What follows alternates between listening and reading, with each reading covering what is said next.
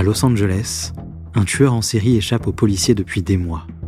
C'est Richard Ramirez, surnommé le Night Stalker par les journalistes. Il tue au hasard, sans laisser de traces, jusqu'au jour où une empreinte de pas est découverte près de l'un de ses crimes.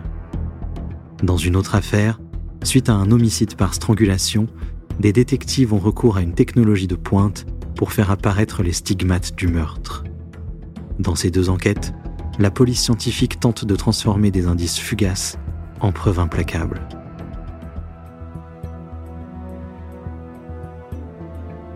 Vous écoutez De l'intuition à l'évidence, première partie. Les détectives du service des homicides de Los Angeles ont l'habitude de côtoyer la mort. Ils furent toutefois horrifiés par la scène qu'ils découvrirent dans la prospère ville de Whittier le 29 mars 1985. Le désordre de la maison laissait croire que le mobile du crime était le cambriolage. Un magnétoscope, une caméra vidéo ainsi que la plupart des bijoux du couple avaient été volés. Mais le criminel semblait être aussi un individu sanguinaire. Il avait tué Vincent Zazara d'une balle de calibre 22. Quant à Maxine, sa femme, elle avait reçu une balle dans la tête et avait été mutilée. L'équipe d'experts judiciaires se mit au travail, mais ne trouva pas de piste importante. Le meurtrier avait pris tout ce qu'il pouvait avec une désinvolture presque imprudente, mais il avait également pris soin de protéger son identité. L'intrus portait des gants. Il avait donc laissé peu de traces de sa présence.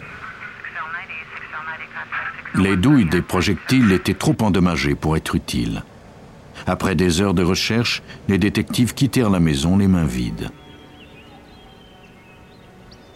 le tueur semblait avoir commis le crime parfait. Heureusement, il n'avait pas effacé toutes les pistes. Une fenêtre ouverte indiquait par où il était entré. Il y avait des empreintes très nettes sur le sol. Une de ces empreintes avait été faite par le propriétaire de la maison, Vincent Zazara, mais l'autre semblait avoir été laissée par le meurtrier les techniciens vaporisèrent un fixatif sur l'empreinte, puis versèrent du plâtre par-dessus. Le moulage qui en résulta fut ensuite envoyé au laboratoire. Au laboratoire judiciaire du shérif, l'expert Gerald Burke l'examina. On m'a demandé d'examiner les motifs de l'empreinte et de mesurer le moulage, dans le but d'obtenir des informations utiles à partir de cette empreinte de chaussure. Par exemple, on cherchait à connaître le manufacturier, la marque et la taille de la chaussure.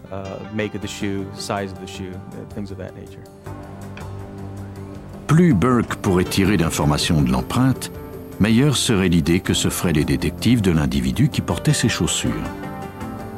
L'empreinte avait été faite avec une chaussure de course de très grande pointure. Burke ne put cependant pas en identifier la marque. Il s'agissait soit d'un tout nouveau modèle, soit d'un modèle qui n'était plus sur le marché. L'empreinte et les douilles menaient donc un cul-de-sac. Sans échantillon pour procéder à des comparaisons, Burke ne pouvait pas faire progresser l'enquête.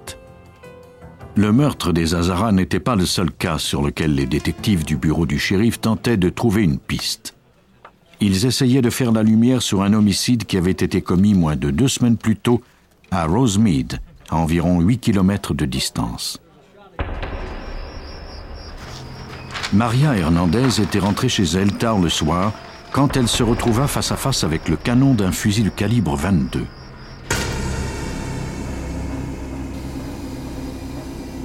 À l'intérieur de l'appartement, sa colocataire, Dale Okazaki, entendit le coup de feu.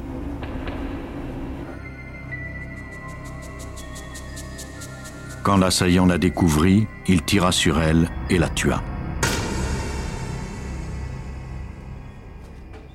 Maria, elle, avait eu plus de chance car les clés dans sa main avaient fait ricocher le projectile. Elle était restée immobile, feignant la mort, jusqu'à ce que son assaillant quitte les lieux. Elle déclara par la suite au détective que l'homme qui avait tenté de la tuer était mince, vraisemblablement d'origine hispanique et dans la vingtaine. Il portait des vêtements noirs. Ses yeux étaient noirs et globuleux.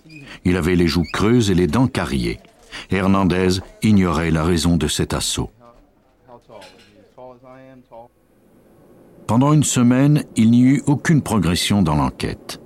Puis les Hazaras furent assassinés de façon aussi gratuite.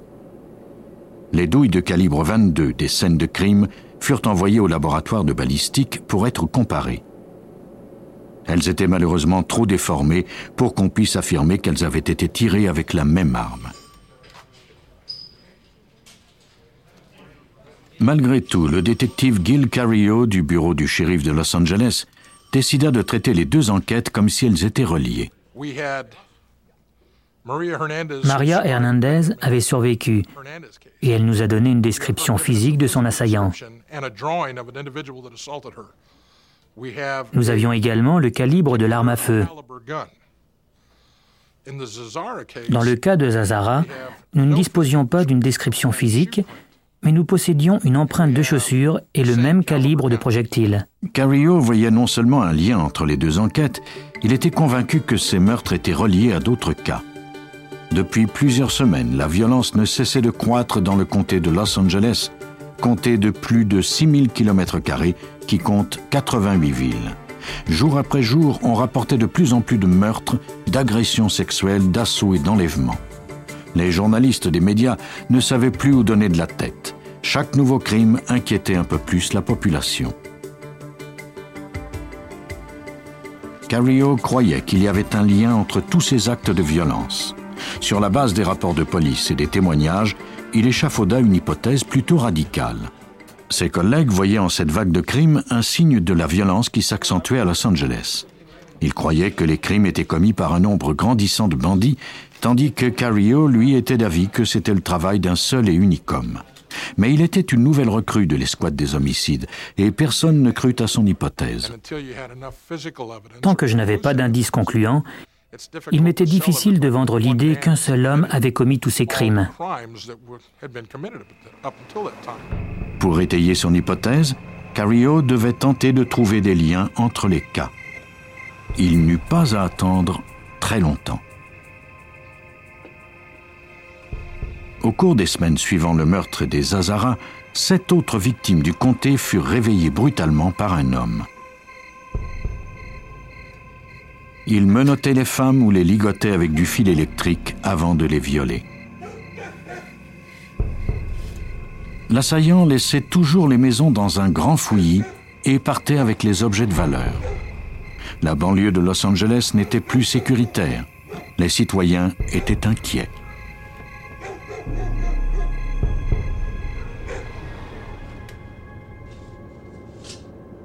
Au début du mois de juin, à seulement trois pâtés de maison de la résidence des Hazaras, la femme d'un policier se réveilla en sursaut.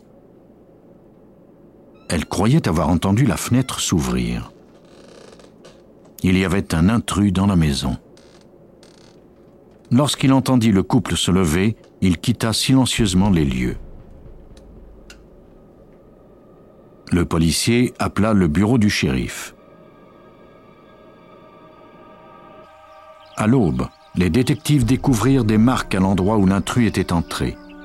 Le policier montra au détective un endroit dans un massif de fleurs où il avait recouvert les indices à l'aide d'une boîte à chaussures vide.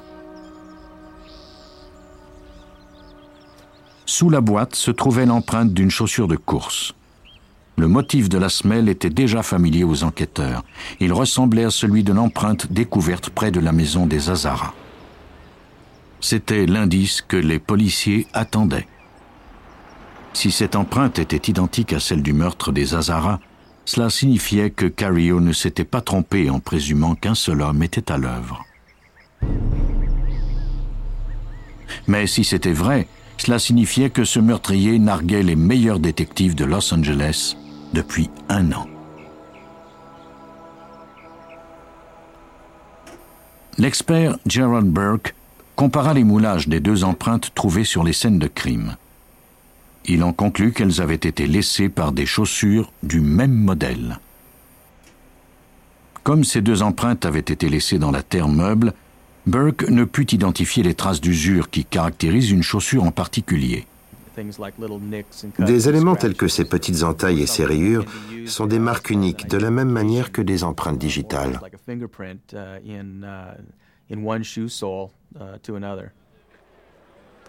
Ces empreintes n'étaient pas d'une grande utilité pour les enquêteurs. Dans un comté d'une population de 7 500 000 habitants, il était impossible d'identifier un homme à ses seules chaussures. Mais c'était tout ce dont il disposait. Après le meurtre des Hazara à Los Angeles, on trouva l'empreinte d'une semelle dans la boue lors d'un homicide à Monterey Park. On en découvrait une autre à Monrovia, dans la maison d'une vieille femme sauvagement battue. Burke disposait de trois moulages et d'une empreinte pour procéder à ses analyses. Ces crimes n'étaient pas encore résolus. L'empreinte de la chaussure était bien mystérieuse. Puis, une stagiaire qui travaillait au laboratoire durant l'été fit une observation cruciale. Elle a dit qu'il s'agissait d'une chaussure de marque Evia. Tout le monde s'est arrêté, la regardé en lui demandant si on en était certaine. Elle a répondu qu'elle avait une paire de chaussures de cette marque dans son coffre d'auto. Elle est allée les chercher, c'est à ce moment-là que les choses ont commencé à se précipiter. La marque Evia venait d'apparaître sur le marché de la chaussure sport. C'était la raison pour laquelle le service d'identification ne la connaissait pas encore.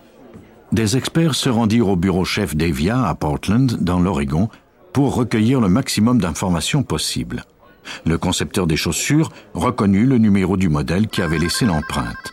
Burke l'interrogea. Je lui ai demandé d'être le plus précis possible. Il m'a informé qu'il était le concepteur de la chaussure, qu'il détenait le brevet du motif de cette semelle et qu'aucune autre semelle sur le marché n'y ressemblait.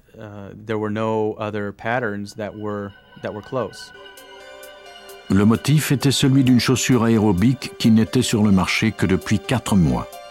1300 paires seulement avaient été fabriquées. On donna à Burke une série de semelles afin qu'il puisse évaluer la taille de la chaussure qui avait laissé l'empreinte. L'empreinte d'une chaussure peut varier énormément selon le mouvement et la texture du sol. La seule façon d'en déterminer la pointure est de comparer les motifs. Plus les motifs sont grands, plus la pointure de la chaussure est importante. On voit une série de motifs à chevrons.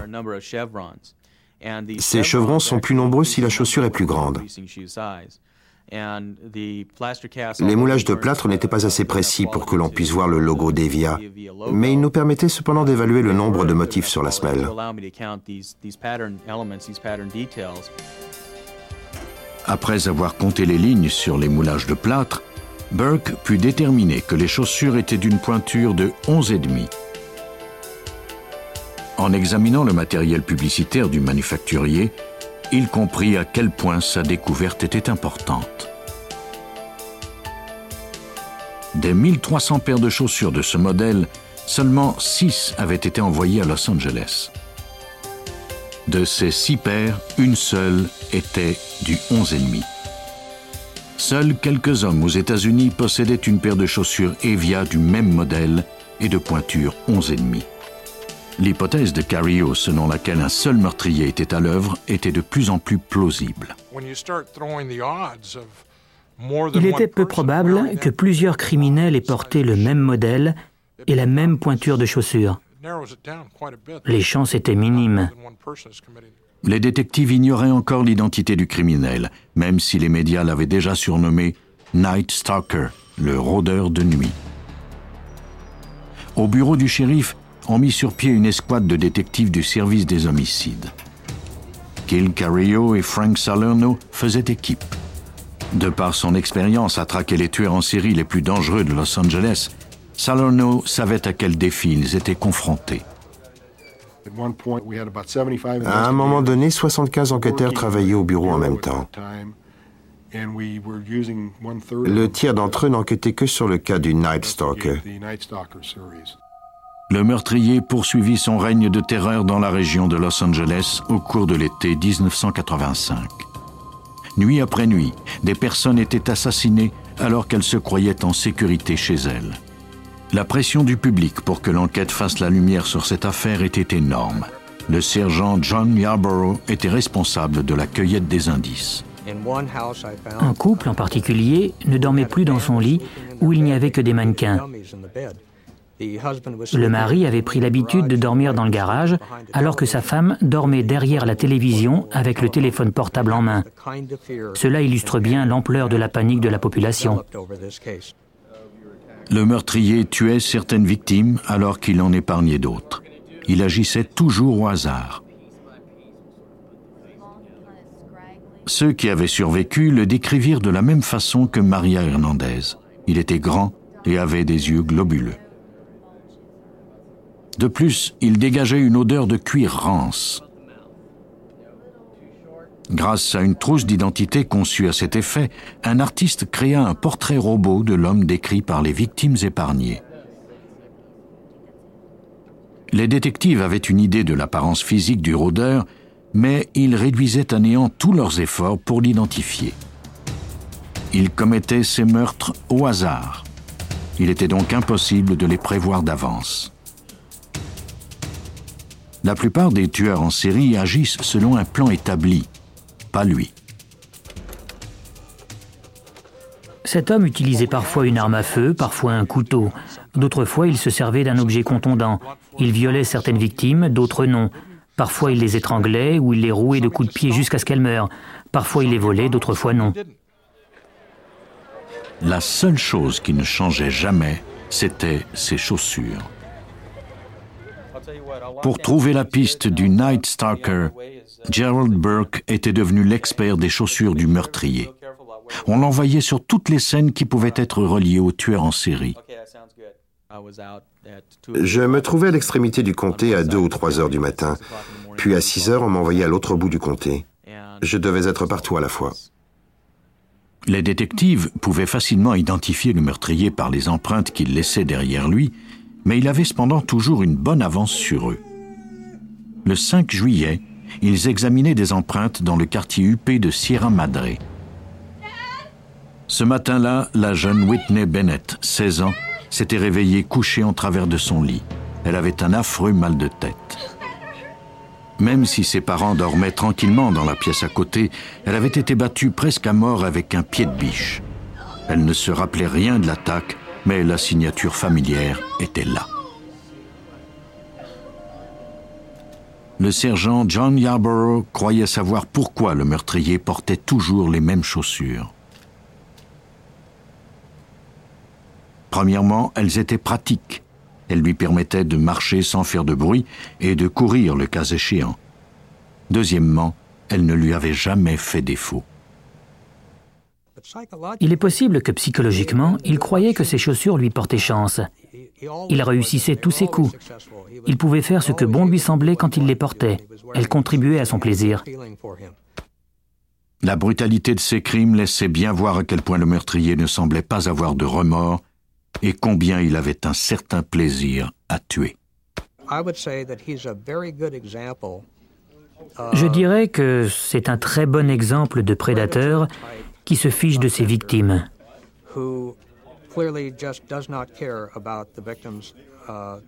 Il atteint un niveau d'excitation élevé et c'est ça qui le pousse à agir. Le rôdeur était rusé comme un renard et tout aussi difficile à capturer. L'escouade spéciale ne suffisait plus à la tâche. Pour l'arrêter, les détectives devraient agrandir le champ de recherche. Les enquêteurs produisirent une bande vidéo pour les 63 services de police du comté. Sur cette bande, on pouvait voir Cario montrer les indices recueillis à partir des scènes de crime. Le suspect était un jeune homme de type hispanique qui portait toujours des chaussures de marque Evia. C'était un voleur professionnel et il était impossible de savoir si son mobile premier était le vol ou le meurtre. Après quelques meurtres, on avait commencé à voir émerger quelques types de comportements. Il semblait préférer les maisons jaunes ou beiges. Parfois, il dessinait des étoiles à cinq branches sur les scènes de crime. Mais rien dans ces informations ne permettait aux détectives d'identifier l'horrible personnage qui terrorisait tout le sud de l'État. La violence atteint son paroxysme à l'été 1985. Au début du mois d'août, le rôdeur était soupçonné d'avoir tué 13 personnes et d'en avoir attaqué 10 autres. Ses activités à Los Angeles et en banlieue de la ville semblaient s'accélérer. Les autorités policières se préparaient à une nouvelle attaque, puis plus rien. Pour la première fois depuis des mois, les nuits redevinrent paisibles. Mais cela ne durerait pas très longtemps. Le 18 août, le rôdeur fit de nouvelles victimes, cette fois à San Francisco. Peter et Barbara Pan vivaient dans une maison de couleur jaune. Ils furent trouvés assassinés. Leur cas était semblable aux autres. Le meurtrier était entré par effraction au cours de la nuit. Il avait commis ces meurtres brutaux, dessiné des étoiles à cinq branches et volé des objets de valeur. L'imprévisible rôdeur venait d'agrandir son territoire de prédilection de 600 kilomètres tout l'État était sous son emprise. Personne ne savait où il allait frapper la prochaine fois.